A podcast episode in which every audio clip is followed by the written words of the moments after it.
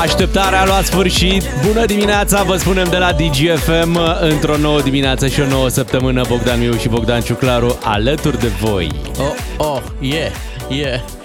Ia, a, asta e bucuria aia temperată de luni. Bună dimineața! Ați făcut saxo beat în weekendul ăsta? Ia spuneți, spuneți la 0774 601 601 care ai fost pe la o nuntă unde așa începe, cu saxobit. Ia uzi. Dar mă vine saxofonul, am văzut eu acum. Asta e șmecheria de câțiva ani, știi? Să ai la, la nuntă și un saxofon acolo. Saxofonul e un instrument foarte flexibil și merge peste, uh, peste orice muzică ai tu la nuntă, înțelegi? Cel de la saxofon reușește să se adapteze. Și ne-a ascultat glasul saxofonului și e mai ușor și la buzunare să ne trimită chiar acum un WhatsApp 0774 601 601. Vă spunem bună dimineața! Bună dimineața de aici de la DGFM, de la Bogdan Miu și Bogdan Ciuclaru. Pornim împreună pe acest drum într-o nouă săptămână. Aici, în București, în sufletul acestei țări. uh, nu vă speriați că se răcește vremea, ea se răcește care, ca să aibă de unde să pornească spre încălzire. De mâine încolo o rom iar uh, spre nu, primăvară. Nu, nu cred că de mâine, cred că de poimine. Dar cred că și mâine mai stăm un pic așa, cu vreme un pic Da? mai rece. Da, da, un pic, un pic. După care, bineînțeles, vara care nu se mai termină. Endless. Da, Endless Summer uh, continuă în România. Suntem undeva, nici nu știu, n-am calculat exact, dar uh, cred că suntem undeva pe 69... 60 și. 60, 69 august astăzi. Da. Ceea ce, e Ce foarte drăguț, Bine. ce drăguț. Hai A să- fost lumea la anunț, să știi. Ne-au scris uh, mesaje. Avem pe cineva care a zis că și acum la muncă face perinița. Ce frumos. Păi rămâi, ră- rămâi setat pe, pe modul Ce ăsta. frumos. Hai să ne spuneți dacă ați fost și pe la vreun majorat, dar până atunci să ascultăm Vama Veche 18 ani. Ce întoarcere în timp! Cred că fiecare dintre noi a cochetat așa timp de câteva secunde cu ideea, mă, dacă aș avea din nou 18 ani. Mamă, Ah, mamă! Și vă bineînțeles, dau iubire. Asta vine la pachet cu data mintea de acum. Doar că lucrurile nu merg așa, deci când ai 18 ani, nu ai cum să ai mintea de acum, ai mintea de atunci. Da. Și faci lucrurile cum le vezi tu în momentul respectiv. A, că acum le-am face altfel. Da, probabil. Da, și genunchii de atunci, și spatele, și părul de atunci. Și despre ce vorbim? Of, apropo de vă dau iubire uh, și vă mă lipsesc, ne-a scris uh, Claudia din Vrancea, zice, vă ascult zi de zi de zi, foarte frumos, și mă uitam la poza ei de WhatsApp.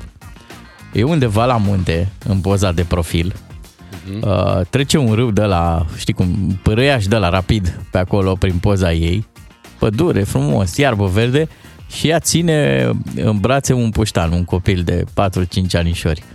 Băi, și se vede o fericire pe fața ei.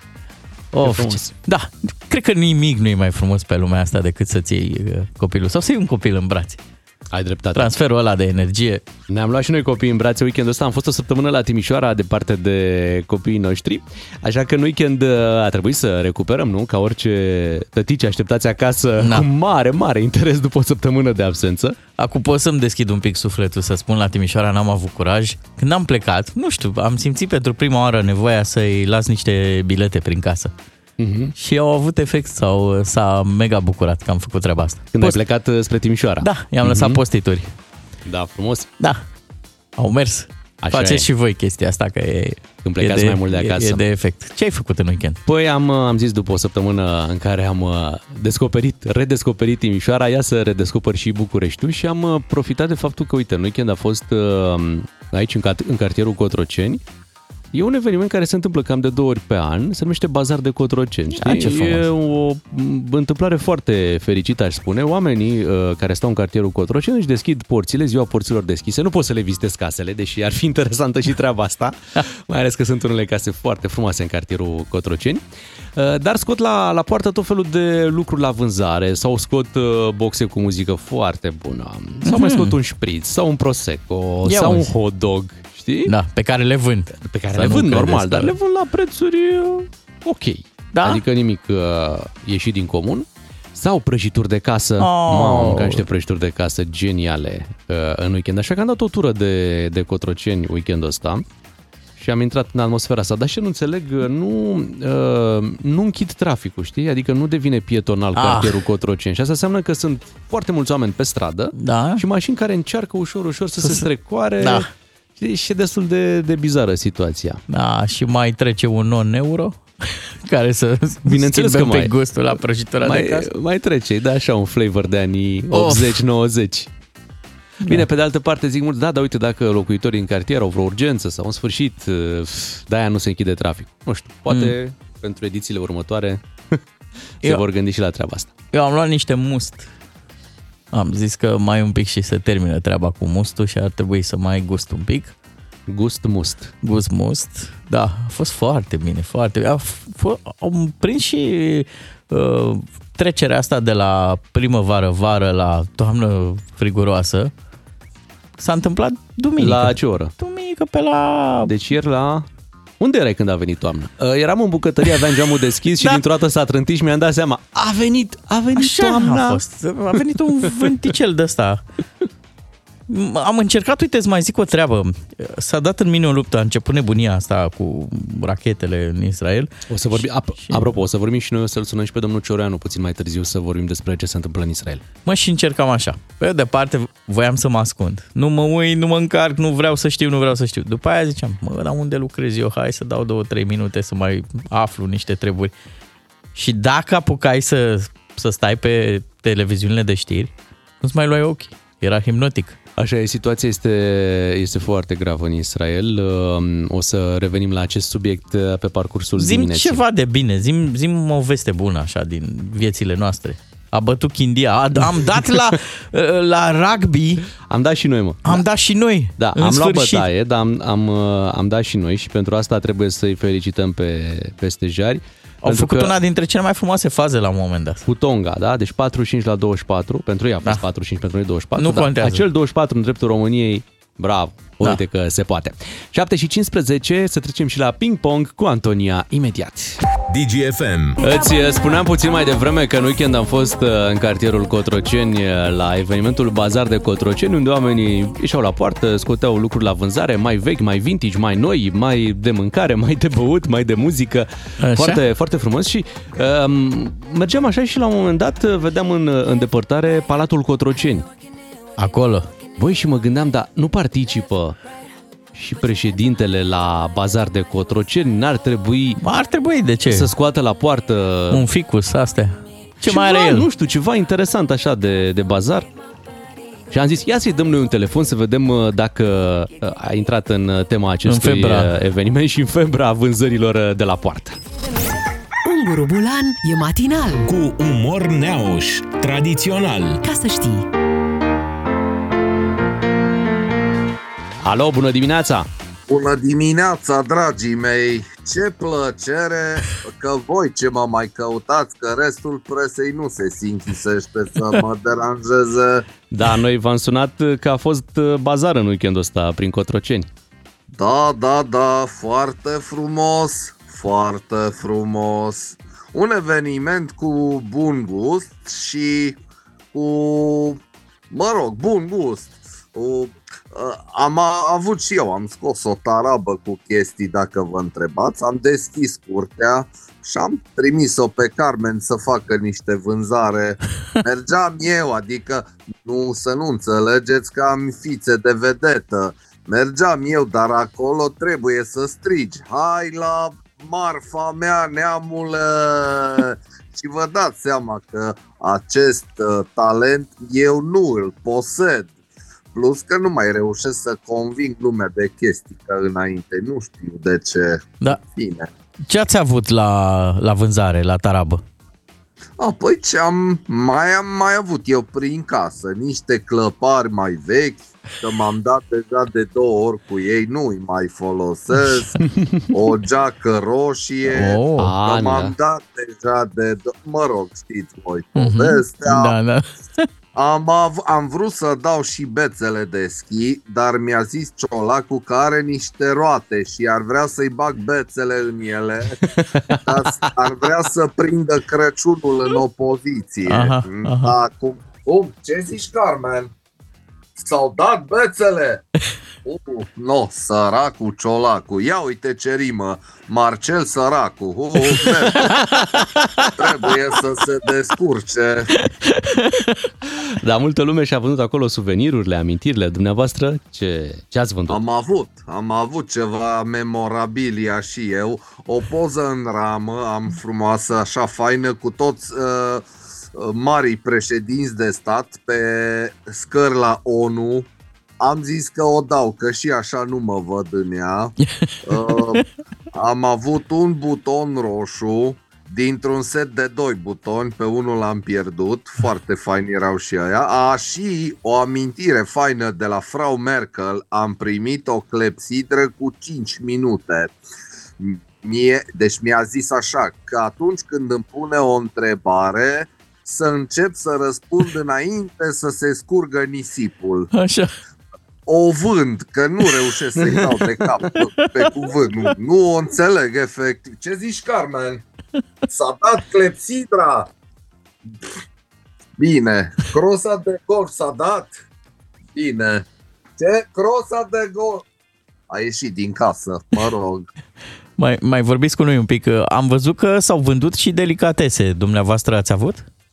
Am avut, am avut și deloc surprinzător, la mine a fost ca în politică, la fel și la tarabă. Cel mai bine s-au vândut gogoșile. Venea lumea disperată. Asta cu ce e? Cu ce-ți place ție? Vândut. Ce, ce zici, Carmen? Ne-au, ne-au rămas. Lasă că le dăm la următoarea conferință de presă. Nu-i bai. Da, stați puțin, noastră, nu sunteți încă în Portugalia? Ne gândeam acum. A, a, ba da, dar am vrut să vă dau senzația că mai fac și pe acasă ceva. Mm. Muito obrigado, adeus. Carmen, hai acasă că ne-au prins ăștia. Unguru Bulan la DGFM. Cum îl știi, cu toate personalitățile la el. DGFM I've been pulled through time between the past and the present. Hello? If what I saw is true.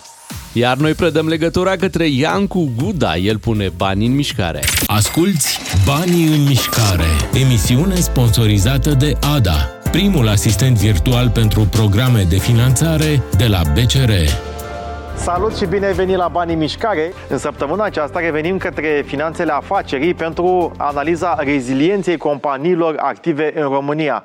Cum au trecut prin crizele financiare afacerile de la noi și de ce rezistă din ce în ce mai bine? Ultimii trei ani sunt marcați de turbulențe economice fără precedent. Pandemia COVID a generat o criză sanitară care s-a convertit într-una economică, iar războiul din Ucraina, declanșat de Rusia, a crescut inflația și dobânzile la maximele ultimului deceniu. În ciuda provocărilor multiple, afacerile din România sunt mai reziliente.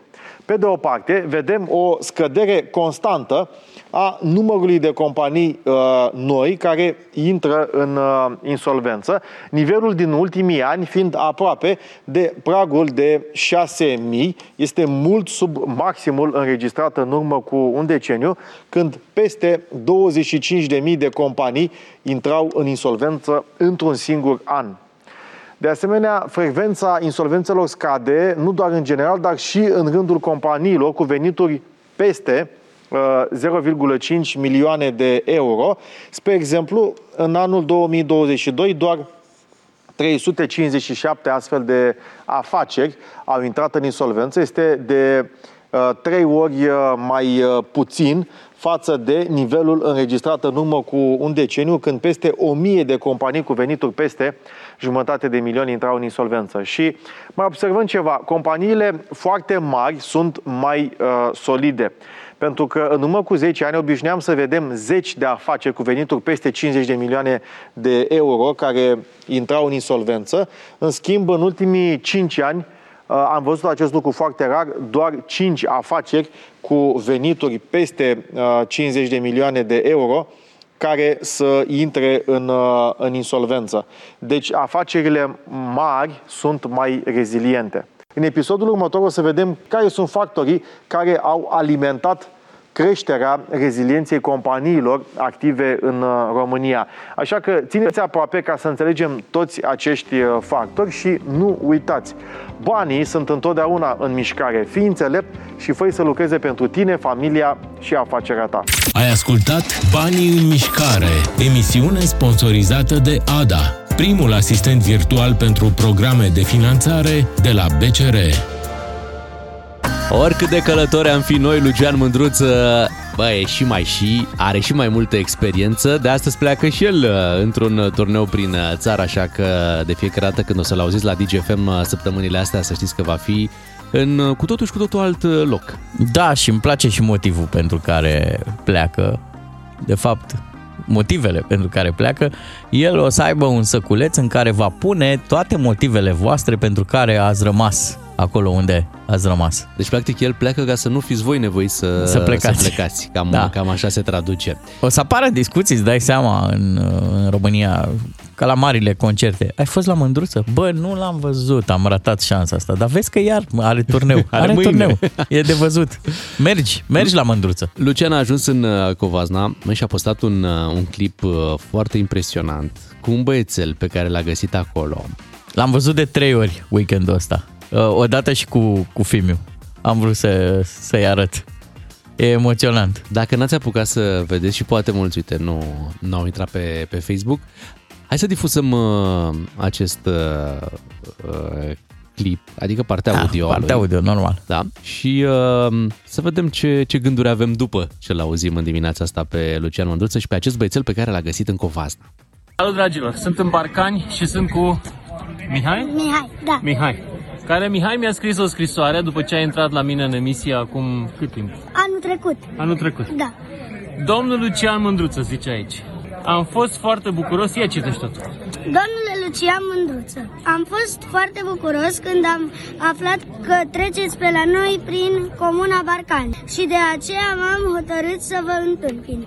Vă ascult la radio și îmi place foarte mult emisiunea dumneavoastră, unde am intrat și eu în direct și am discutat amândoi. Să știți că Dumnezeu există chiar dacă nu prea susțineți acest lucru și face, și face minuni. Prima mea minune a fost că mi-am găsit și eu o familie, apoi au urmat multe alte minuni. Astăzi este o, tot o minune pentru mine. Sper să vă întâlnesc din tot sufletul. Să avem o stare de bine. Al, al dumneavoastră ascultător Mariș Mihai, 10 ani, Barcan. Ți-ai găsit o familie, Mihai? Da. Cum? Păi, eu am fost adoptat. Are grijă de tine familia asta? Da. Bravo. Multă grijă. Și ești mulțumit în familia ta nouă? Da. Foarte mulțumit. Da? Că de multe ori stau și mă gândesc că dacă n-ar fi dorit cineva să mă adopte, eu unde aș fi fost azi? Ce mai poți să zici după, de mine. după ce asculti această mărturie a băiețelului din Barcani? Băiețelule din Barcani, efectiv, ne-ai rupt, ne-ai făcut bucăți Uh, cu, știi că e, se folosește în ultima vreme mult expresia asta cu inteligența emoțională. Da, asta e, uite aici e, la un băiețel de 10 de 10 ani, ani da, care era, era și foarte coerent și cu vocabular, dar se vedea clar că a înțeles așa niște lucruri despre cum e viața asta și da, ce e important. Și din păcate, adică din păcate a fost forțat de, de împrejurări să, să le înțeleagă până la 10 ani. Da, cu câtă seninătate a zis, păi eu am fost adoptat. Și unde eram eu? Stăteam, uneori stau și mă gândesc, unde eram eu dacă nu, nu apărea această familie?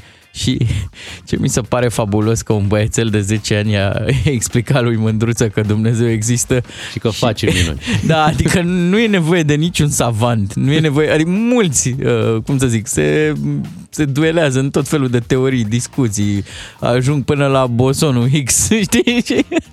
Vine un băiețel din Barcan 10 de 10 ani și îi explică frumos lui Lucian Mândruța. Știi că da, de multe că ori, există. Da, de multe ori uh, căutăm explicații, căutăm uh, să vedem, uh, să înțelegem mai bine lucrurile de la oameni mai în vârstă decât noi. Dar adevărurile cele mai importante, iată că vin de la copii, pentru că ei au deschiderea să înțeleagă ce se întâmplă cu adevărat în lumea în care trăim. Da. 7 și 44 de minute, să fie ăsta gândul bun al acestei dimineți venit din Barcani. Bogdan Miu și Bogdan Ciuclaru sunt matinalii DGFM. Ca să știi. Nu a fost un weekend uh, liniștit, mai ales că Israelul este în război, după cum a anunțat uh, chiar uh, premierul uh, Netanyahu. Uh, Bilanțul din uh, Israel, bilanțul victimelor, a crescut la 600 de morți și 2000 de răniți după atacul rachetelor lansate de Hamas și nu doar uh, rachetele, pentru că au intrat și terestru în Israel, au luat și prizonieri. Să știi că mă uitam mai devreme pe presa de afară, cei de la BBC spun că deja am fi trecut de 1100 de victime dacă le cumulăm pe cele din Israel cu cele din, uh, din fâșia Gaza.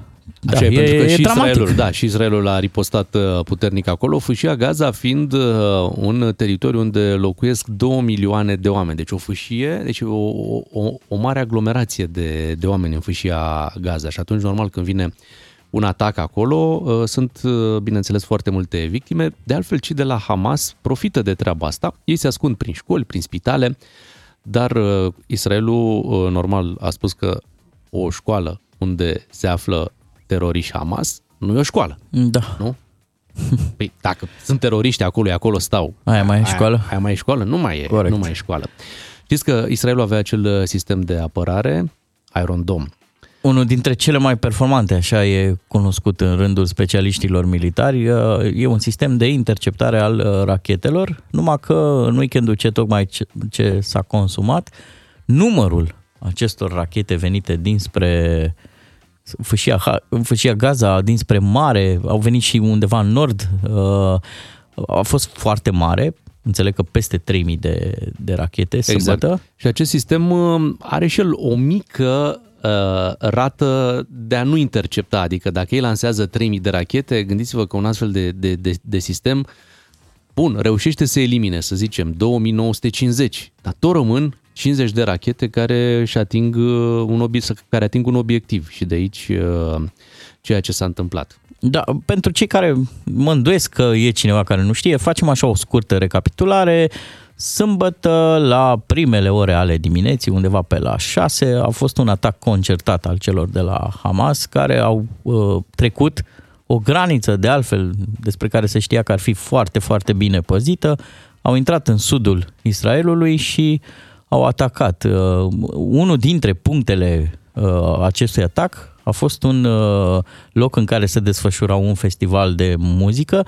Uh, era un festival programat a ține 24 de ore, practic se consumaseră 12 ore, deci ținuseră peste noapte, uh, a avut loc acest festival și la 6 dimineața au apărut uh, acești teroriști care au tras la întâmplare, conform uh, mărturiilor martorilor, care au luat ostateci și cred că, cum să zic, era greu de urmărit la TV fără să fii impresionat de, de durerea bă, celor de acasă, da, care nu, nu știau ce s-a întâmplat cu copiii lor, de sperietura celor luați prizonieri, pentru că, vezi tu, asta a făcut parte din războiul ăsta psihologic. Cei de la Hamas, după ce au luat ostatici, au și dat drumul la, la clipuri pe net, pentru că asta vor să facă, să inducă teroare în rândul oamenilor. Știți că armata israeliană este una dintre cea mai bine dotată, cea mai bine pregătită din lume, ceea ce ne duce cu gândul că ce va urma uh, va fi destul de sângeros. Acum, armata israeliană spune că a preluat controlul majorității zonelor din sudul uh, țării, acolo unde ar fi intrat uh, cei de la, unde au intrat de fapt cei de la uh, Hamas și au făcut uh, uh, acest uh, rafagiu, nu știu cum să-i spun, uh, sâmbătă dimineață. Și uh, riposta Israelului, bineînțeles, uh, uh, va fi pe, pe măsură. Am văzut că se fac comparații cu 11 septembrie al Israelului, cu Pearl Harbor, cu momente de astea importante din istoria omenirii, când ceea ce a urmat uh, a fost serios. Cu siguranță va urma o ripostă, asta și au anunțat, era să folosesc un cuvânt, au promis, au, au anunțat autorită, autoritățile israeliene că asta va, va urma. Acum, mă uitam aseară la o opinie foarte pertinentă a Alinei Mungiu Pipidi. Spunea ceva de genul că e momentul ca acum țările din comunitatea asta internațională, cei mai deștepți oameni, să, să găsească soluții să detensioneze. Numai cum, acum, acum detensionezi și cum uh, faci tu pace cu niște oameni care, e clar, sunt teroriști, care au ucis civili. E foarte delicat uh, și total aiurea ce, ce se întâmplă cu planeta asta. Deci la dispute și la, la neînțelegeri suntem mari, mari uh, maestri. Hai să ne mutăm și pe celălalt uh, front. uh, Președintele ucrainean Volodymyr Zelensky ar urma să vină în România. Va fi o vizită care urmează să se întâmple zilele acestea. Bineînțeles că nu este anunțată oficial uh, o zi, pentru că știți prea bine, uh, lucrurile se întâmplă așa. Pur și simplu, vizita se întâmplă afli atunci Uh-huh. pentru a nu- a nu exista niciun risc uh, pe partea aceasta. Ar fi prima vizită a președintelui ucrainean în România uh, de când a început invazia rusă și, bineînțeles, uh, va avea discuții aici, uh, sperăm și cu președintele, nu? Cu, Dacă cu se Claus întoarce Iohannis, în timp așa, util. Așa ar trebui. Așa ar trebui. Și așteptăm să se întâmple și acest lucru săptămâna asta. Înțeleg că presa va afla în momentul în care deja a aterizat, ajunge. hă? Da, cam așa. A ajuns o să se Volodymyr întâmple. Zelensky la București. Am mai avut o întâmplare bizară weekendul acesta, un uh, accident rutier, nu? Până una alta asta a fost un accident rutier. Un medic care lucra la Institutul uh, Marius Nasta și care, întâmplător sau nu, era unul dintre cei doi medici cercetați sub control judiciar pentru luare de mită. Știți că a fost cazul uh, zilele trecute. E bine, medicul a murit într-un accident uh, produs ieri dimineață pe DN1. Avea 48 de ani, bineînțeles sunt luate în calcul mai multe uh, variante, nu știu exact care dintre cei doi medici este, pentru că la, adică știm cum îl cheamă, dar uh, înțeleg că unul condiționa actul medical cu o sumă de bani, Așa? iar celălalt nu spunea nu în Mhm. momentul în care pacientul îi aducea un plic. E, Sunt cumva, bine, nu știu exact cum se încadrează eh, din punct de, de vedere juridic, dar eh, cumva sunt lucruri diferite. Știi, una e să condiționezi un act medical Așa de e. o sumă și alta e că, bun, nici asta nu e ok, să, să primești sume consistente la plic, știi? Da. Chiar și după sau chiar și înainte sau... Eu, eu aș vrea să subliniez un detaliu, uh, cum fac mințile noastre conexiunea cu diverse evenimente. Uh, mai știu personajul ăla care era implicat în dosarul Hexifarma, Mi-aduc aminte. că și el a fost victima unui accident. Acum, vezi, poate nu există nicio legătură, poate nu au uh, părți similare. Dar și aici avem parte de un personaj care era sub o anchetă și care sfârșește tragic coliziune, da, cu un cap de ăsta de, de pod. S-a... Ai făcut această, această paralelă și în cazul Hexifarma, patronul Hexifarma se întâmpla, se întâmpla tot într-o zi de duminică, tot în zona de nord uh, a Bucureștiului, foarte aproape cumva de locul unde s-a produs acest uh, accident. Tot așa o situație complicată, uh, urmau să-i se întâmple niște lucruri și... Sub anchetă, da. Da, sub anchetă și un accident uh, care a dus la moartea lui. Astea sunt mințile noastre, vezi? În 4 minute vin uh, știrile la DGFM, știri la care veți afla mai multe detalii despre ce se întâmplă în Israel uh, în aceste momente, așa că rămâneți cu DGFM. DGFM. O nouă săptămână cu Bogdan Miu și Bogdan Ciuclaru aici la DGFM. Suntem uh, într-o zi de luni, dar gândul nostru a rămas cumva în weekend. Da, e adevărat. Ești cu gândul în Ești- weekend la 8 și 7 minute, ești cu gândul în weekend. Mai puneai o oră în plus la somn. Una? Da, mai Două. vizitai, mai sunai un prieten, mai dădeai foc la cărbuni. Fii atent, ca să rămânem în starea de weekend, ar fi Așa. frumos că, uite, cum am rămas în starea de august din punct de vedere meteo, să rămânem și în starea de weekend uh, și astăzi. Îi dăm imediat un telefon uh, colegului nostru Nono. L-am și ascultat uh, un pic în weekend, l-am Îi vezi? prins. Și ne vom simți și Și luni. îi dăm emisiunea. Gata. Hai în timpul săptămânii. Imediat. Bine, ce povesteam noi aici puțin mai devreme de weekendul fără sfârșit, uh, treaba asta face parte dintr-un concept uh, mai larg. Deci vară fără sfârșit, weekend fără sfârșit, dar acum ar fi... Vacanță fără sfârșit. Ai văzut cum ar fi să avem vacanțe fără sfârșit? Hai să-l uh, sunăm, de fapt să-i spunem bună dimineața, că este deja cu noi uh, Nono Semen. Bună dimineața, Nono! Bună dimineața, am câștigat? Da? Da, o dimineață de luni la radio. Hei, hei, hei. O dimineață de lux, De lux. cu matinalii.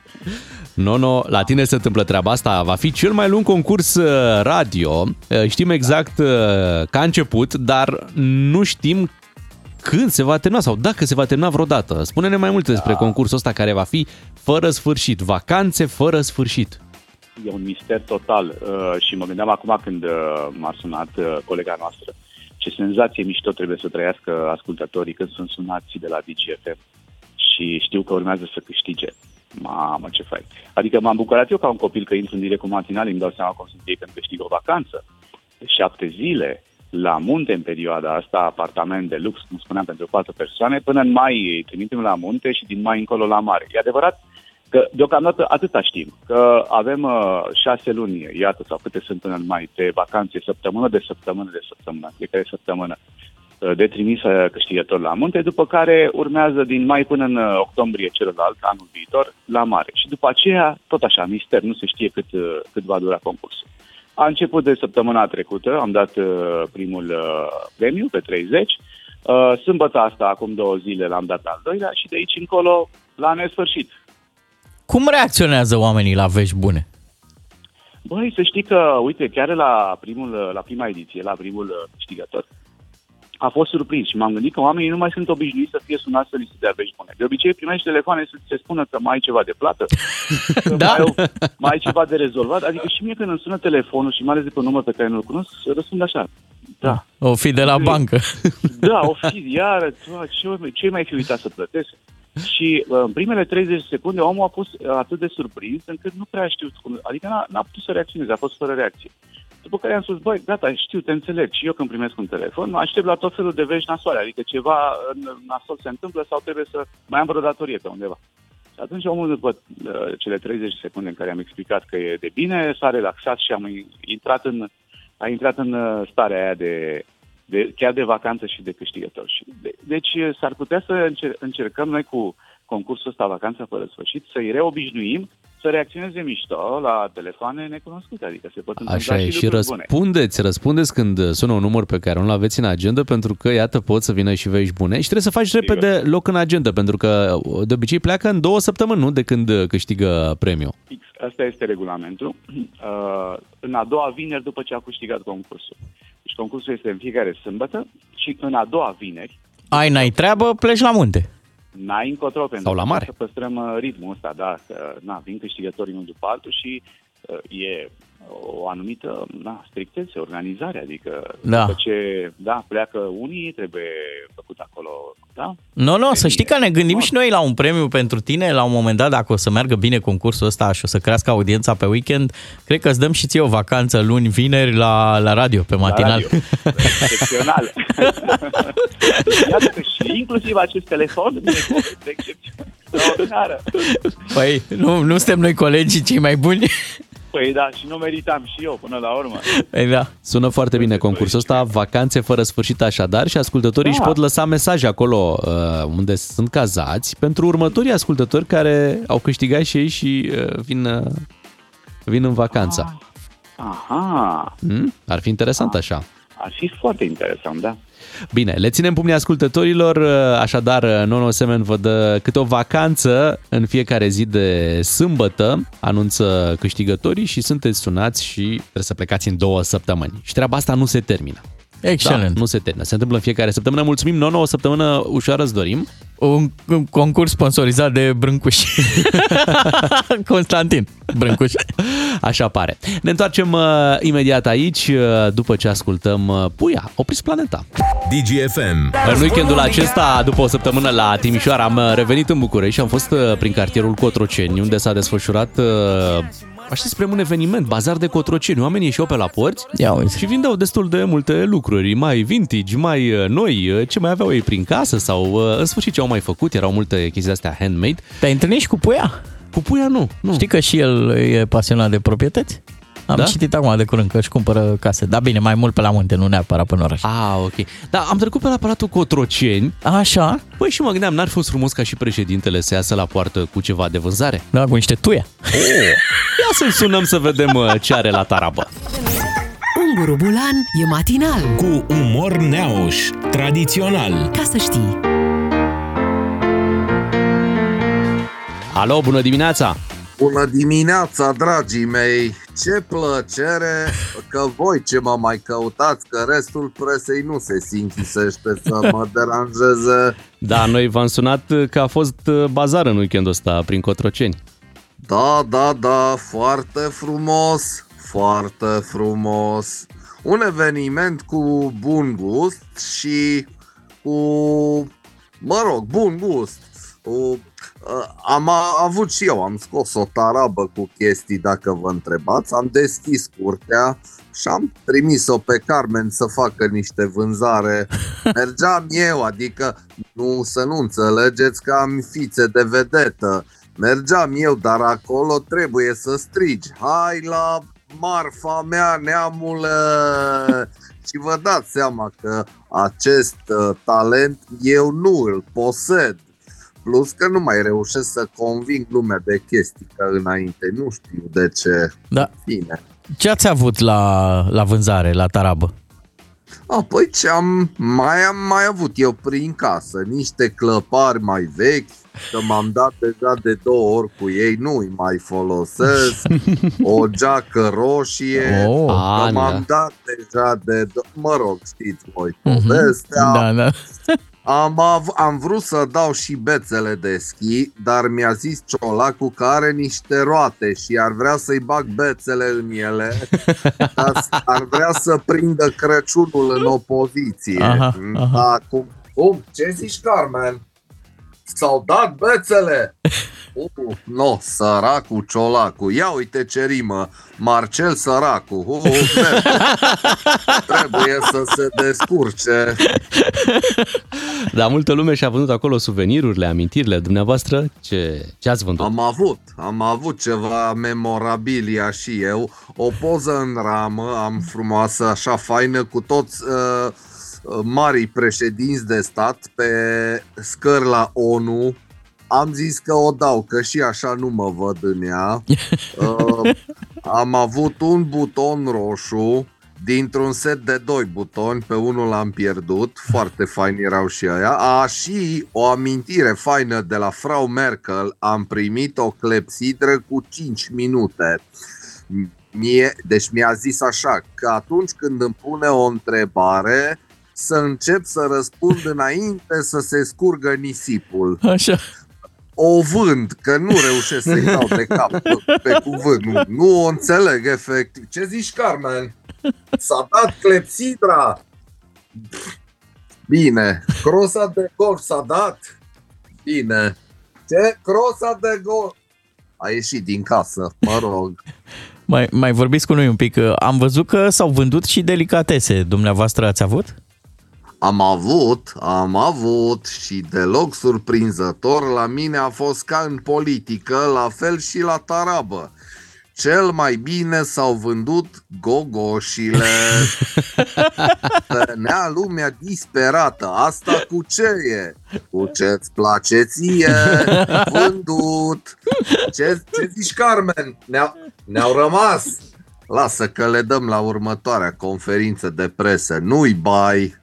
Da, stați puțin, noastră, nu sunteți încă în Portugalia? Ne gândeam acum. A, a, ba da, dar am vrut să vă dau senzația că mai fac și pe acasă ceva. Mm. Muito obrigado, adeus. Carmen, hai acasă că ne-au prins ăștia.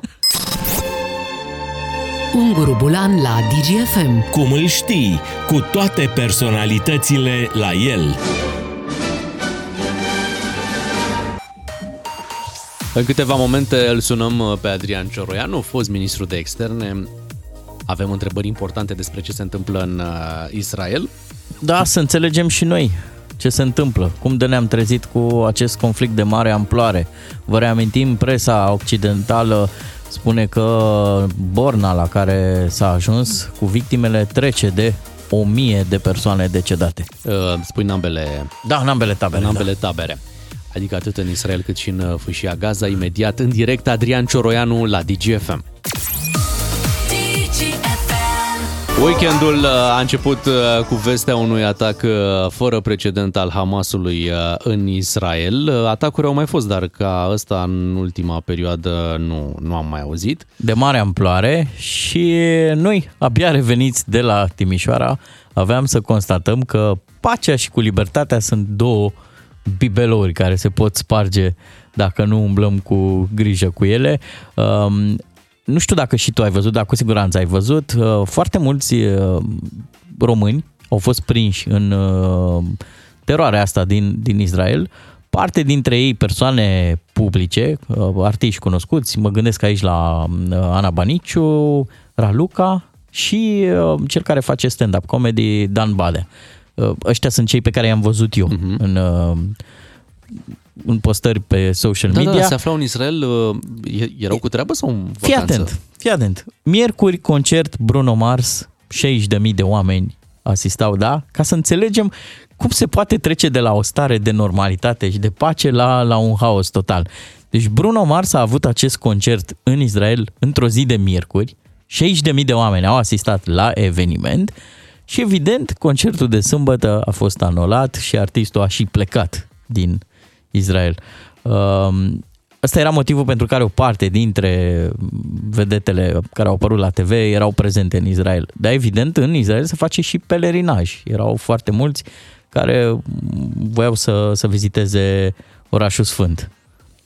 Um, ne-a pus pe gânduri și ne-a, ne-a făcut inima cât un purice, pentru că, uite, mai o chestie, e și o destinație de, de vacanță, Tel Avivul.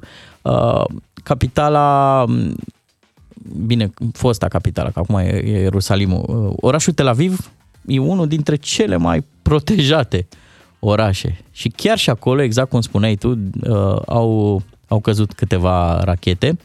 Uh, povesteau martorii că turiștii străini nu știau ce se întâmplă și erau efectiv luați de mână și băgați în buncăre, fără ca cineva să mai aibă timp să le și explice. Și asta mi-ar plăcea să, să lucreze imaginația noastră și să, să avem puterea că suntem într-un loc, da? Mergem pe stradă, vizităm, ne aruncăm privirile pe în vitrinele magazinelor și vine la un moment dat cineva ne ia de mână și ne trage într-un pentru într-un binele nostru, atenție. Pentru binele nostru, dar fără ca încep și alarmele, da, dintr-o da. dată. Apropo de oameni tragi de mână, așa au fost tragi de mână și care au fost luați ostatici de, de teroriști chiar acolo, în, la granița de, de sud cu fâșia Gaza, pentru că ei au reușit să intre, să rupă efectiv partea aia de, de graniță, care uh, era până acum bine păzită, adică nu, nu s-a mai întâmplat așa ceva. În sudul țării, nu? Da, Unde în sudul țării și acum apare întrebarea asta, pentru că știm că Israelul are unul dintre cele mai renumite servicii secrete, se, se, secrete Mossad și te gândești cum au putut să nu știe despre așa ceva, despre o asemenea operațiune uh, pe care au pregătit-o cei de la Hamas. Atât de concentrată, da? Adică ei au lansat mai întâi aceste rachete, apoi au făcut niște breșe și au intrat terestru și o altă informație absolut șocantă, unii dintre ei au ajuns în sudul Israelului cu parapanta. Plus că au fost și niște atacuri de, de pe mare. Semn că toată povestea asta a fost bine gândită, um, a fost o strategie și din ce am înțeles din opiniile specialiștilor, mai există o componentă extrem, extrem de importantă. Uh, partea asta de, de media, adică uh, cei de la Hamas nu numai că au tras la întâmplare, au ucis și au răpit civili, au avut grijă ca imediat cum făceau aceste atrocități, să răspândească clipurile video pentru a induce panică, teroare, derută. Uh, s-a mai întâmplat o treabă, erau și niște zile de-astea de weekend, vacanță, înțeleg că parte din trupele alea care trebuiau să fie la graniță, uh, o parte dintre ei au avut liber, deci au profitat și de, de povestea asta și uh, cred că erau și mult prea siguri pe ei. E foarte posibil ca oamenii să fi fost un pic relaxați la modul gen, n-are cum. Da, situația era ținută cumva sub control da. și nimeni nu se aștepta la treaba asta. Acum, Israelul a declarat și el război normal. Imediat după aceste atacuri au pornit contraofensiva. Bineînțeles, uh, rachetele care pleacă din Israel produc și ele foarte multe pagube acolo în fâșia Gaza. Da, trebuie să înțelegem că fâșia Gaza e o, e o porțiune mică unde locuiesc foarte mulți oameni. Sunt 2 milioane de oameni care stau pe o bucățică de, de pământ, așa că orice atac de genul ăsta produce foarte multe victime și nu neapărat doar teroriști Hamas, că n-ai cum să lovești doar teroriști Hamas. Da. Inevitabil uh, produci și pagube colaterale. Inevitabil mor oameni nevinovați acolo. Oameni care nici nu prea au unde sau pe unde să, să plece, nu? Din fâșia Gaza. Au pe unde să plece? Nu au pe unde să plece. E complicat, da, ca om obișnuit. Se știe că Israelul monitorizează foarte, foarte atent tot ce se întâmplă. Se folosesc de uh, sateliți, de rețelele de telefonie mobilă.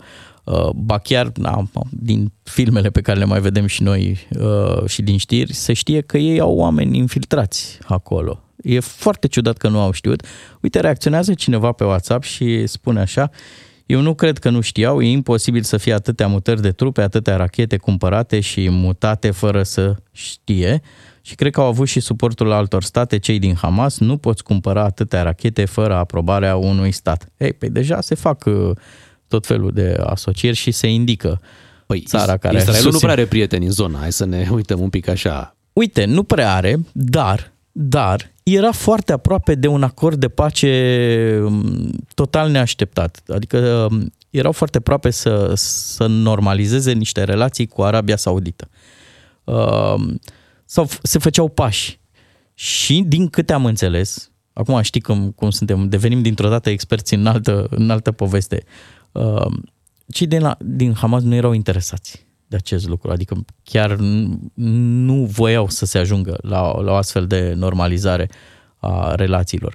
Acum, cei care au de pierdut, exact cum ai punctat și tu, sunt civilii din ambele țări. Adică nu, nu e un război convențional, da? Nu s-a întâlnit o armată cu o altă armată. Pur și simplu a avut loc un atac terorist, au intrat niște oameni în Israel și au ucis sau au răpit uh, civili la întâmplare. Așa ceva în vremurile pe care le trăim, da, și în lumea civilizată, e, e de neconceput. Și asta e motivul pentru care statele occidentale, Germania, Franța, au reacționat imediat, iar uh, Statele Unite, aliatul tradițional al Israelului, uh, și ele au au reacționat și au zis că vor sprijini Israelul.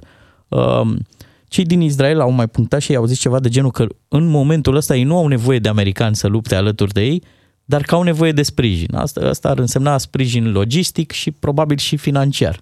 Da, pentru că din punct de vedere financiar, uh, știți că cei din Israel au acel sistem uh, Iron Dome care protejează asupra rachetelor. Doar că în momentul în care îți vin 3000 de rachete, sistemul nu poate să le intercepteze chiar pe toate. E acolo o analiză foarte clară a acestui sistem, foarte performant de altfel, care analizează efectiv ce pagube ar putea produce fiecare rachetă și acționează aproape instant uh, pentru a le deturna. Doar că n-a reușit și n-ai cum să reușești când sunt 3000.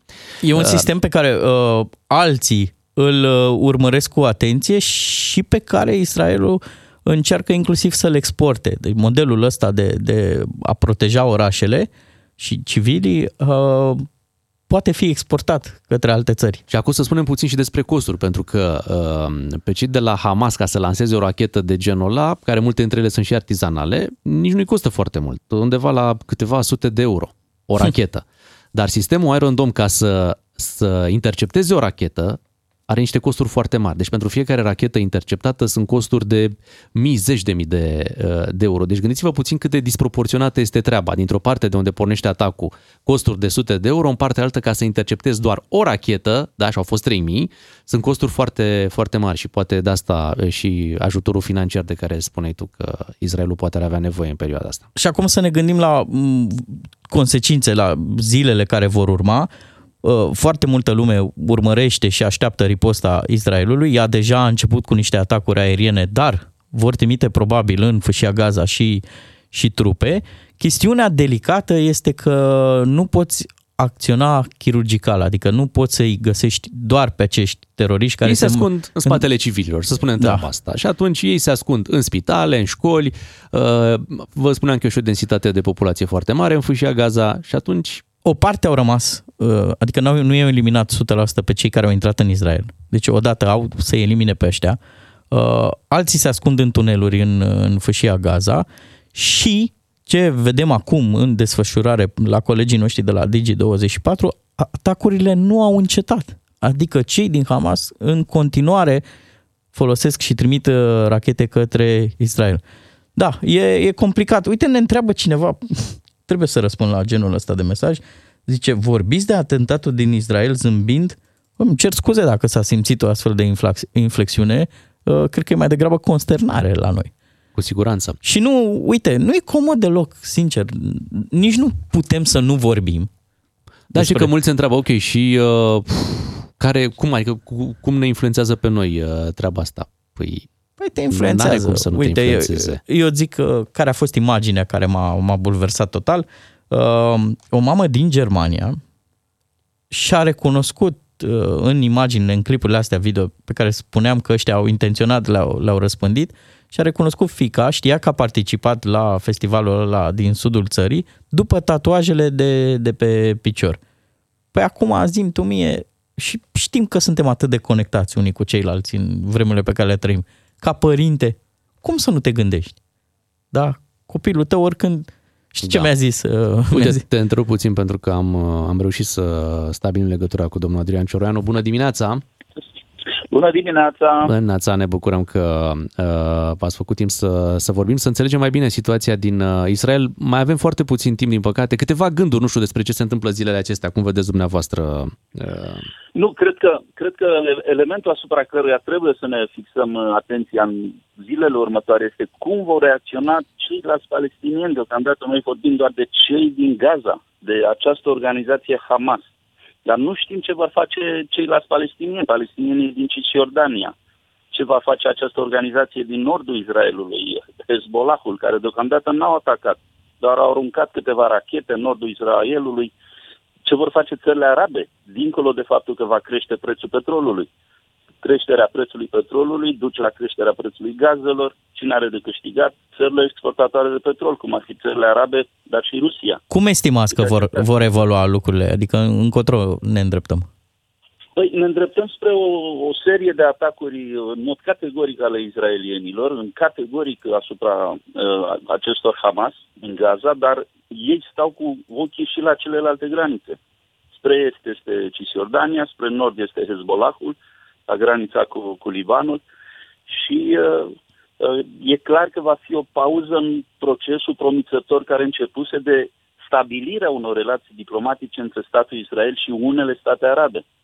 Uh, Israelul are o, o legătură, un tratat cu Egiptul, intenționa unul cu Arabia Saudită, cu alte țări deja și-a normalizat cât de cât relațiile, ori acest atac și acest conflict s-ar putea să pună uh, o pauză în aceste negocieri diplomatice, ceea ce nu e în, nu e în avantajul păcii, pentru că asta era marea deschidere pe care o așteptam cu toții, o normalizare a relațiilor dintre Israel și Arabia Saudită și lumea arabă, să zicem, în, în sens mai larg. Or, e clar că atacul Hamas a vrut să strice și acest gen de, de aranjamente uh, diplomatice și politice.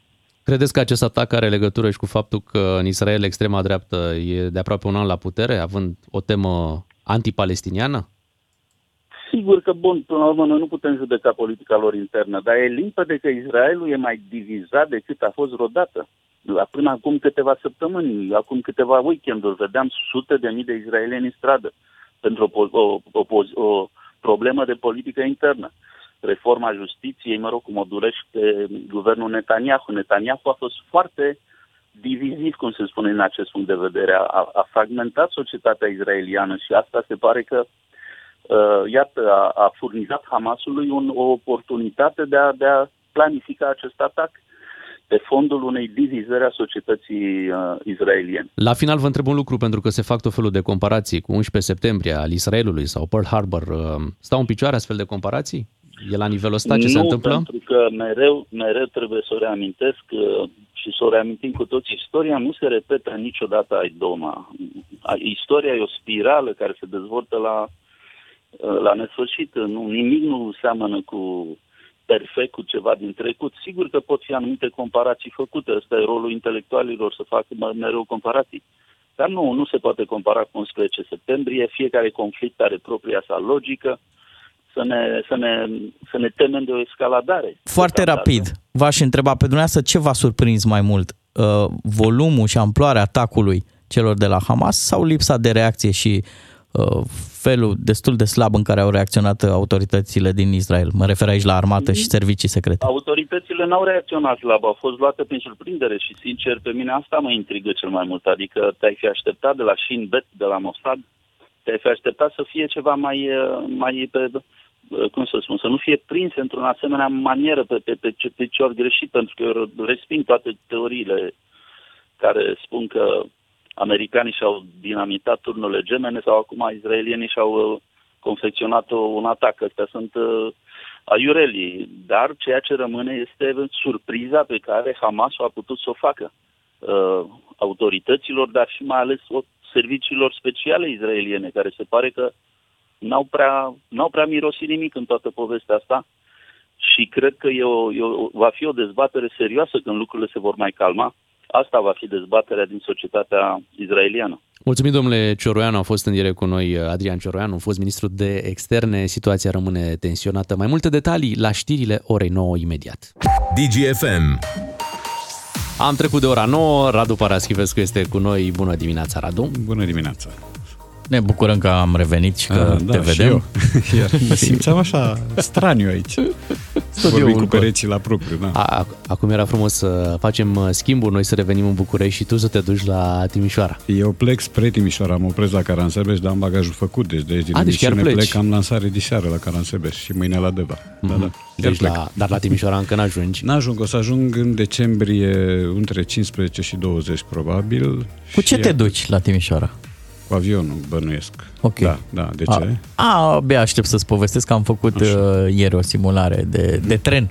A, nu, nu, nu, nu. nu. Deci e, tren... O bicicletă performantă ajungi mai repede. să știi, da, știu, să știi. Știu, deci știu, tren știu. București-Timișoara, da? Da. Știi cât faci? Bine, bă, bănuiesc că știi cât faci. Pe la 9 ore, cam 10. așa. 10? A mai crescut. Da. da. Nota 10. A crescut calitatea vieții, da. Înainte exista și un intercity la un moment dat în anii 90 care făcea 6 ore până la Timișoara și oprea în 3 gări. Unde sunt uh, anii 90? Da. În anii 80 se făceau până în 8 ore, 7 ore jumate, 8 uh-huh. maximum. Acum 10. Da, nu, într-o... lucru cu avionul. Este o medie de 50 de km la oră. Bravo România! Da, da, da. facem pași. Excelent! E frumos că în România, când vorbim de tren, tot timpul ne comparăm cu performanțele pe care le aveam în anii 90. da, Nici da, gând da, da. să ne uităm că alții Da. merg cu 300 de km pe oră Ah, cu da, trenul... da, uh, cu TGV-uri, da. cu Freccia Rosa, cu tot felul de lucruri. Da, știu, am făcut și eu odată Paris-Bordeaux în două ore, aproape 700 de kilometri. Burghez. Da, exact. Gentilo. Imediat cu Radu Paraschivescu o să vorbim uh, despre arestarea lui Dănuț Lupu, dar și des, de, de, despre o campanie foarte interesantă a Universității Tehnice de Construcții din București. Radu Paraschivescu la DGFM. Cum îl știi? Din ce scrie, dar mai ales din ce spune. Săptămâna trecută a venit uh, vestea legată de fotbalistul Dănuț Lupu că are de executat o pedeapsă uh, la închisoare de șapte luni. Da. Da, șapte luni. Care îi se vor reduce pe la 3-4.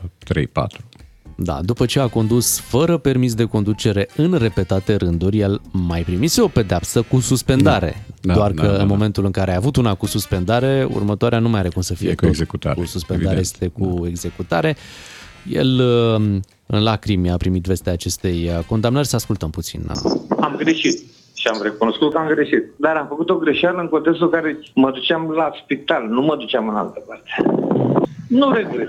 Doar spun, îmi pare rău. Dar nu regret, fiindcă altă modalitate nu am avut să ajung la spital. Am, nu venea Uber-ul în domnești, taxiuri nu sunt.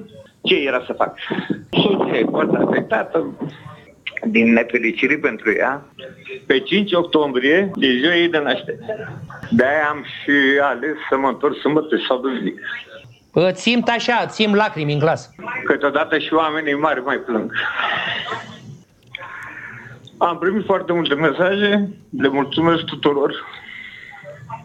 Așa a primit uh, Dănuț Lupu această veste.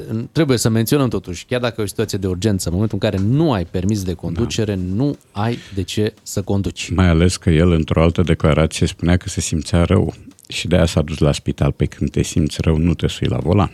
Adică îți faci rău și ție și riști să-i pui pe alții în pericol. Acum, eu înțeleg uh, regretul lui Lupu, înțeleg tremurul din voce, pentru că e un moment complicat, Înțeleg și că realizatorul emisiunii a simțit nevoia să insiste, că cel știu pe realizator și simte această nevoie des, dar povestea este că Lupu are anulat dreptul de a conduce de prin 2001. 1. Exact. 2001, deci au trecut mai bine de 20 de ani de când el circulă în ilegalitate. Să nu uităm. Adică, mă, ok, e un fost fotbalist important, e o prezență exotică pe scena vieții românești, de el de două decenii și ceva n-are voie să suie la volan. Și o face în formă continuată. Pentru că a fost prins băut la Ok, volan da. și ulterior n-a mai reușit să-și recupereze permisul pentru că de fiecare dată pica la probele pe care le avea de, de dat pentru recuperarea carnetului. Păi atunci angajează șofer. Eu am cunoștințe care sunt atât de stângace tehnologic încât au o mașină, dar n-au carnet. Și atunci angajează pe cineva pe care îl plătesc și care face aceste servicii în contul lui. Uh, pentru că altfel ești în ilegalitate. Mă, sigur că nu e singurul caz. Da, adică Florinel Coman circula, nu știu acum dacă s-a reglementat, cu un permis, un fals permis obținut în Ucraina ceea ce nu se putea face, pentru că asta presupunea o ședere acolo, presupunea un examen în limba respectivă, presupunea multe lucruri la care Florinel Coman nu avea acces. Există acea condiție de exceptat în care se instalează oameni importanți, fotbaliști sau nu, și care cred că legea trebuie uh, elasticizată într-un fel încât să-i scoată din culpă. Pentru că ei au făcut ceva pentru România sau au fost cineva, ceea ce este o, o stupizenie. Adică dacă calci pe cineva cu mașina, poți să fii cel mai bun dirijor din lume sau cel mai mare fotbalist al lumii, plătești. Uh, Lupu încearcă să sensibilizeze opinia publică, da, o parte a opiniei publice este sensibilizată, e vorba în primul rând de lumea peluzelor, care spune, da, lăsați-l în pace, că doar n-a făcut, n-a dat în cap nimănui, Însă, genul ăsta de relativizare și de indulgență va provoca mai departe impasuri. Mai ales că lupul e un caz. Deci lupul are această pată uh, a permisului și a condusului fără permis, dar mai are și altele. Adică el are un trecut vulnerabil, un trecut complicat, un trecut în care alții au încercat să-l ajute, au reușit, dar numai până la un punct. Deci el nu este un bronz al comportamentului ca să spui, "A, s-a întâmplat odată. Nu. Este un om cu o fișă de post încărcată, este un om care a insultat, un om care, uh, chiar în calitatea pe care o avea la Dinamo, uh, și-a bătut joc de niște copii uh, și să nu uităm, la Dinamo. Deci tu circul fără permis fiind angajatul lui Dinamo, ceea ce iarăși e, e pitoresc. Da, Da, ai auzit că, scuze-mă puțin, salvarea va veni chiar de la uh, FCSB.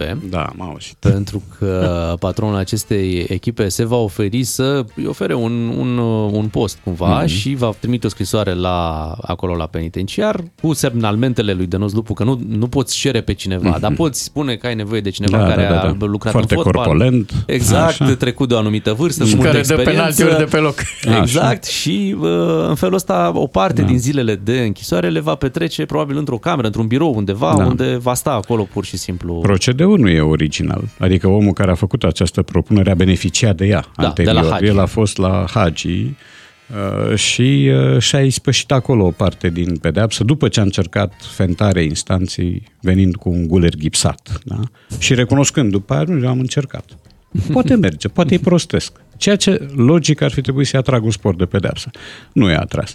Uh, Dar asta arată cât de cât de ușor e să împingem justiția în ridicol prin asemenea invitații, prin asemenea ocolișuri uh, și cât de simplu este să declanșezi o reacție de compasiune când tu de fapt ești în afara legii. Uh, Ba, sigur că ai fost un fotbalist foarte bun, că gâdilai mingea bine, că, mă rog, au existat și tot felul de legende uh, urât mirositoare de tipul lupul n-a avut loc la național din cauza lui Hagi, ceea ce e un fals enorm.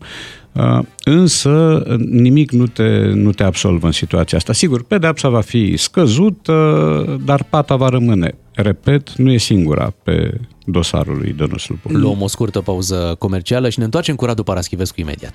DGFM.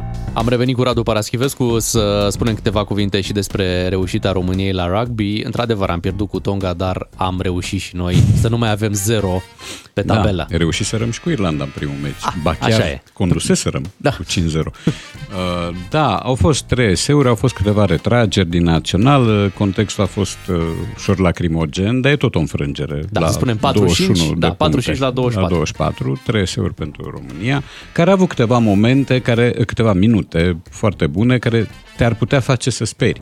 Dacă n-ai ști ce penurie e în țară, cum arată Liga Națională, cât e de rahitică, patru echipe, mi se pare. Uh, Nu va urma nimic uh, drastic, nimeni nu va demisiona, bănuiesc, pentru că acolo sunt niște posturi bine acoperite și conectate politic. Uh, România a făcut o figură urâtă după ce altă dată obținuse victorii sau măcar nu se făcuse de râs. Acum s-a făcut de râs, îmi pare rău că trebuie să o spun, a încasat niște scoruri cosmice în condițiile în care alte echipe care erau egalele noastre au avansat, că aici e tristețea. Portugalia a obținut prima victorie uh, în fața Fiji. Fiji s-a calificat în sferturi.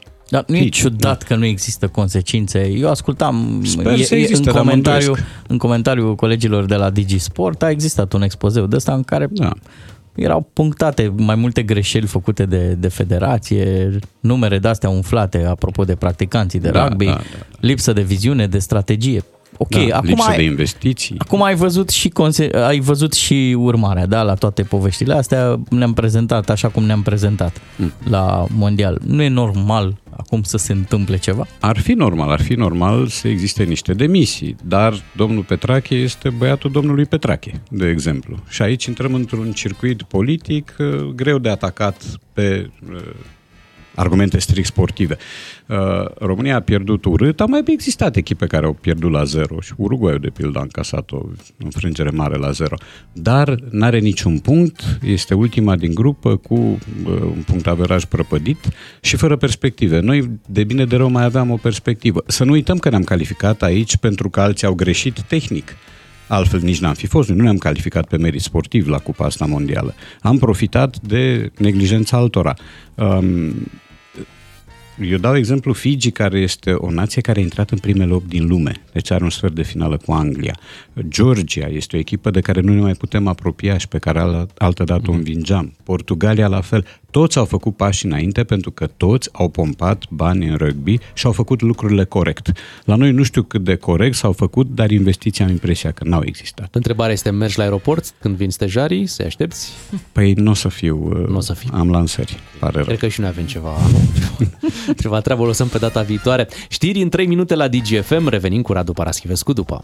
DGFM. Suntem în continuare cu Radu Paraschivescu. L-am rugat pe Radu săptămâna trecută să fie dirigintele nostru. Acum o să-l trimitem și la mărire, o să fie primul diriginte care poate solicita o mărire, pentru că a primit următorul mesaj. Așa. Vreau neapărat să vă spun că noi suntem patru fete în birou, destul de gălăgioase. Ascultăm Digi zilnic, însă atunci când vorbește domnul Paraschivescu se face liniște. Ascultăm fiecare cuvânt. De unde atâta inteligență? Admirație maximă. Iulia, te iubim. Radu, te apreciem și mai mult. Mulțumesc tare mult, eu le-am pus.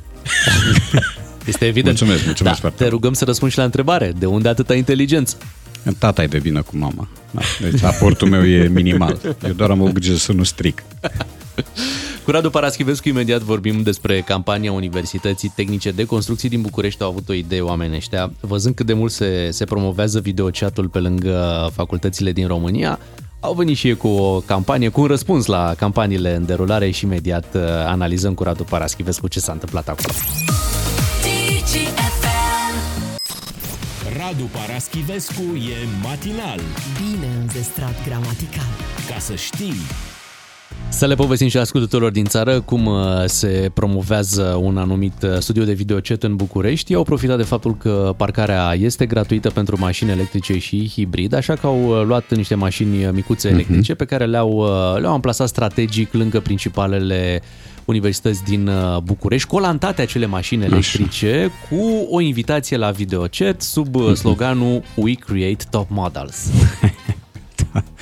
Era o implicită tentativă de racolare, nu? Da, Din da, care- mediul Invitație. academic. Exact, da, care invitație, să zicem funcționează, așa. da, un venit facil, uh, treaba asta uh, cu mașinile puse așa prin oraș, eu am văzut-o cam de vreo 3 ani.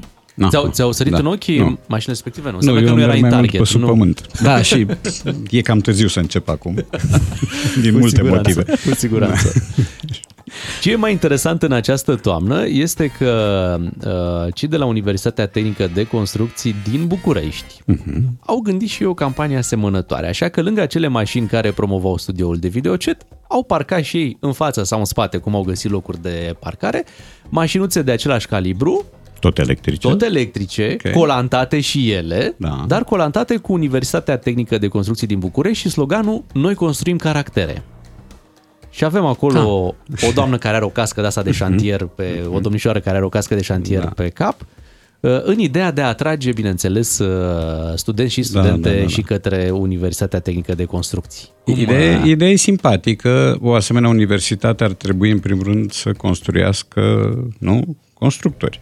Deci, oameni de, de specialitate, dar sigur, metaforic vorbind, e simpatică ideea, mai ales că ar fi un fel de fagocitare a celorlalte inițiative de, de videochat.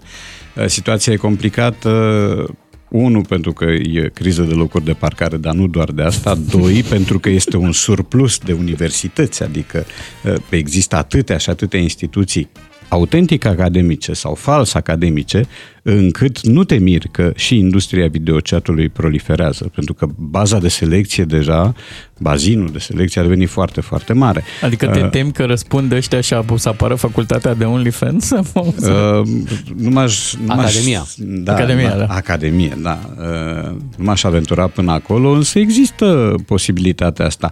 Um, Sexy prodecana. Da. Tot felul de astea. Și, uh, repet, ideea e o idee isteață, o idee, hai să zicem, ingenioasă, dar mi se pare uh, mai degrabă romantică, adică nu știu dacă ea va avea o eficiență anume și nici nu știu dacă oamenii care au pus-o în circulație mizau pe o, pe o anume eficiență. Este doar o formă de atitudine, un avertisment, o invitație la urmarea unei cariere pentru care echipurile te-ai pregătit, dar altfel, dacă stăm să măsurăm efectele, mă tem că ele vor fi uh, răzlețe și, și nespectaculoase. Cred că a fost o campanie de conștientizare. Da, e Există adevărat. și Universitatea Tehnică de Construcții din București, Da. luați-o în calcul, se întâmplă și acolo lucruri foarte, foarte bune, da, suntem deci și pe în noi. asta constă istețimea, pentru că tu ai făcut un gest de, hai să zicem, asanare, deși cuvântul e pretențios, pentru că acolo nu e ceva ilegal sau vulgar, e doar ceva care uh, nu trece de un anumit nivel și care uh, declanșează reacții în registrul prejudecăților și al uh, opărelii și al uh, încruntării. Uh, dar au profitat de acest gest și de această formă de alăturare și de motoul ăsta ca să se facă observații. Uh, Pentru că altfel, într-o țară inflaționară din punct de vedere academic, riști să pierzi din vedere uneori chiar nucleele importante și uh, bine alcătuite pe, pe baze profesioniste și pe baze academice veritabile. Uh, Repet, există o ciupercărie de universități și de false universități create prin foste cămine culturale, prin foste case de cultură, care le parazitează, le parazitează pe astea adevărate. Există și Universitatea Amuna, dar nu spun unde, că uh-huh. nu permit, cu șanț, cu apă și cu poduri mobile, cu lanțuri, cu, te aștept să-ți intre o unitate de cavalerie pe acolo prin Universitatea. E o De fapt, împletire este de... un- Da, e o fabrică de avocați uh, care nu știu dacă mai produce acum. Uh, ori pe o asemenea Da, materie piață, primă. da, uh, pe o asemenea piață, da, trebuie să te faci cumva uh, cunoscut, nu poți da anunț la ziar. Și atunci profiți de această poveste cu videochat-ul și spui, stai că suntem și noi pe lume și uite, noi nu vrem. Nu vrem nici să vă descurajăm, dar vă dăm alternativa sănătoasă sau etică sau spuneți cum vreți, curată. Uh, no, nu cred că se va întâmpla mare lucru, repet, iar uh, și ideea oricum mi se pare tardivă, adică există deja ani de zile, dacă nu decenii de când videochat-ul ăsta face uh, carieră, da, și aspiră tot felul de doamne și domnișoare. Asta care îmi băgăm și noi pe niște audio chat. Da, cu condiția să nu fim văzuți. Știți că e, e o memă, un, un vizual de, sau o glumă online. Mm-hmm. Uh, doi tineri uh, stau de vorbă, el și ea, Și el o întreabă pe ea, ia zi, tu ce lucrezi? Zice, sunt uh, top model pe, pe Instagram. A, pe și eu sunt atacant în jocurile video. Dar uite, este și meritul acestor uh, instituții pe care le, me- le menționai puțin mai devreme. Faptul că în statistici arătăm foarte bine, la studii superioare România stă, stă foarte bine Da. în statistici, adică Știu, dacă ei numai Numai statisticile statistici, și nu păi da, da, sapi nu, doar așa. de desubtul lor, pentru că stăm bine și ca număr de doctorate. Stăm Da, nepermis de bine, suspect de bine chiar. Dar dacă stai și le iei la bani mărunți, cum a făcut Emilia Șercan, de exemplu, cu fabrica de doctorate, îți dai seama câtă impostură colcă colcă la vârful României. avem multe, multe industria duduie, cum ni se spunea, deci avem o, o fabrică de doctorate, Da. mai avem pe cealaltă de diplome de care Sigur. spuneai. Am avut o fabrică de permise la Pitești, o, O, da, o da, fabricuță da, da, care da, mergea, da, mergea da. foarte bine. Uite, la video chat nu te ia nimeni la bani mărunți. Acolo sunt sumele. Să veniți cu bani potrivit. exact. E activitate fără rest. Da, uite, Dănuț Lupu putea să-și ia un permis de acolo, de la Pitești. Da, credeam că S-a este un gândit. doctorat sau... Nu, da, ce să facă Dănuț Lupu cu un doctorat, dar uh, doctoratul ăla înseamnă bani. Adică pentru cine încă n-a aflat lucrul ăsta, majoritatea plagiatelor sunt plagiate uh, rentabile, da? lucrative. De acolo ies niște bani, plus că iese un acces pe mai ușor pe diverse coridoarele puterii. Ori da, om arăta noi bine, uh, universitar, academic, nu suntem uh, teribil de glorioși în ceea ce privește acreditările internaționale, uh, dar ca doctorate arătăm, repet, nepermis, întristător de bine, pentru că majoritatea sunt falsuri. Suntem la 9 și 48 de minute, continuăm uh, emisiunea noastră. Hai să ascultăm o piesă din playlist de la Florence and the Machine și ne întoarcem cu Radu Paraschivescu după. Bună dimineața! Radu, hai să vorbim și despre fotbal, că suficient rugby am avut. Să zicem și de un Dinamo CFR Cluj. Cum ți s-a părut meciul ăsta? 1 la 1 a fost. 1-1 a fost uh, un pic neașteptat, pentru că toată lumea, nu toată lumea, multă lume s-a așteptat ca Dinamo să capoteze din nou, pentru că diferența valorică era mare, diferența, distanța din clasament la fel, CFR e o formație care trage la titlul de campioană, Dinamo e în derivă după patru înfrângeri consecutive. Pe teren nu s-a văzut lucrul ăsta, până la pauză cel puțin Dinamo a jucat clar mai bine, a marcat o dată, putea să o mai facă. Uh, CFR-ul a jucat amorțit, uh, așa, în dorul Eli, parcă așteptându-se ca la un moment dat diferența de valoare să transpară de una singură, fără niciun fel de implicare. E, la pauză bănuiesc că au existat niște vorbe mai apăsate în vestiarul CFR-ului. Da, Marlo- Mandolini înțelege românește și oricum are interpret și se poate zborși în traducere la jucători. Și CFR a jucat altfel. A marcat odată, au mai fost vreo două, trei ocazii mari de tot, a ratat și Dinamo. Până la urmă, un rezultat pe care lumea nu prea l-aștepta și care nu e nici bun, nici rău. Pe, pentru CFR e rău. CFR-ul a mai pierdut un pic din distanța, a mai, mă rog, s-a îndepărtat un pic de FCSB, ar fi rămas la un punct. Uh, Așa e la 3 puncte de FCSB. Sigur, asta se rezolvă la înjumătățire după ce se termină sezonul regulat. Am primit Uh, un mesaj. Așa. Au găsit uh, ascultătorii noștri o denumire bună și pentru Dinamo. Mm. FCDB. Ei având grupul acela. Da, da. Dar Dinamo. Da, Dinamo București. FCDB. Da. Uh, Pe Dinamo ajută și nu ajută egalul ăsta, o ajută mai degrabă psihologic și îl ajută pe Bur că se spunea despre el că ar fi fost în pericol dacă Mhm. mm-hmm. ar fi pierdut și acum, dar e un prim punct după patru etape de secetă absolută. Dinamo poate să reconstruiască de aici, practic. Cam asta ar fi are ideea. nevoie, are nevoie. Bun, acum vine o perioadă de pauză că joacă echipa națională de două ori. Apropo, joi cu Bielorusia la Budapesta fără spectatori și duminica acasă cu Andorra cu spectatori minori doar și fără reclame la pariuri, din ce am înțeles. Uh, Și echipele mai profită de săptămânile astea de pauză, echipele de club, ca să-și mai uh, îmbunătățească situația în ogradă. La Dinamo e nevoie de altceva. La Dinamo e nevoie de transferuri, adică de bani, pentru că lotul e subțire și nu este un lot care, la felul cum arată acum, să reziste în prima ligă. Eu abia aștept să văd ce vor, strica, ce vor striga copiii când degajează portarul. Ei, Agripina! La vulturi! Vor fi, vor fi însoțiți, vor fi însoțiți Vor fi înso- de Chiar câte așa, un cum- adult la 10 copii. Asta e bine, ceea ce înseamnă că nouă dintre ei vor putea să strige ce este, ar fi strigat Da, galeria da, da, dacă, da. dacă Așa. era acolo. Da, nu vom avea copii în tricouri negre, sper. Așa, care să fie uniți. Da, Uh, și bannere, deși, Da. cine știe, bannerele vor fi cu Paw Patrol, cu tot felul de... Lucrare de control. Da. Scriți. Ceva de genul ăsta, să sperăm, adică că Da. nu vor fi probleme A mai și cu existat copiii. o situație de genul ăsta când uh, toată federația a lăudat copilăretul din tribune că ce frumos a cântat imnul, că a sunat cu totul altfel, așa, proaspăt. La un meci cu din orice- Norvegia, nu? Mi se Am pare impre- că da, da. Vreo pentru că patru noi, ani au trecut. Noi am mai uh, pățit așa ceva, am mai avut publicul matur suspendat pentru tot felul de mizerii. Uh, Acum, da, fiind un meci cu Andorra pe care n-ai voie să-l pierzi, e de sperat că vom auzi numai lucruri care să gâdile urechile în mod plăcut, cum spunea pedagogul lui Caragiale. Ce frumos, sper că te auzi și jucătorii cu asta, că n-ai voie să-l pierzi. Deci n-ai voie, sunt și meciuri pe care n-ai voie să N-ai voie, da, le da. pierzi. Nu Dacă există. pierzi, cu Andorra, dacă pierzi cu Andorra, n-ai ce să cauți la turneul final. Radu, îți mulțumim, ne reauzim cu Radu Paraschivescu joi. Radu, azi ai drum uh, important, Da, te am duci la lansare la Caransebeș. Caranse, la, da, lansare la Caransebeș la ora 6, mâine la Deva la 6 jumate. Drum bun îți dorim Mulțumesc. uh, și mult succes cu cele două evenimente. Joi ne reauzim. Noi ne întoarcem mâine dimineață. Rămâneți cu DGFM. În 5 minute vin știrile. On air în toată România și online pe dgfm.ro. Ca să știi!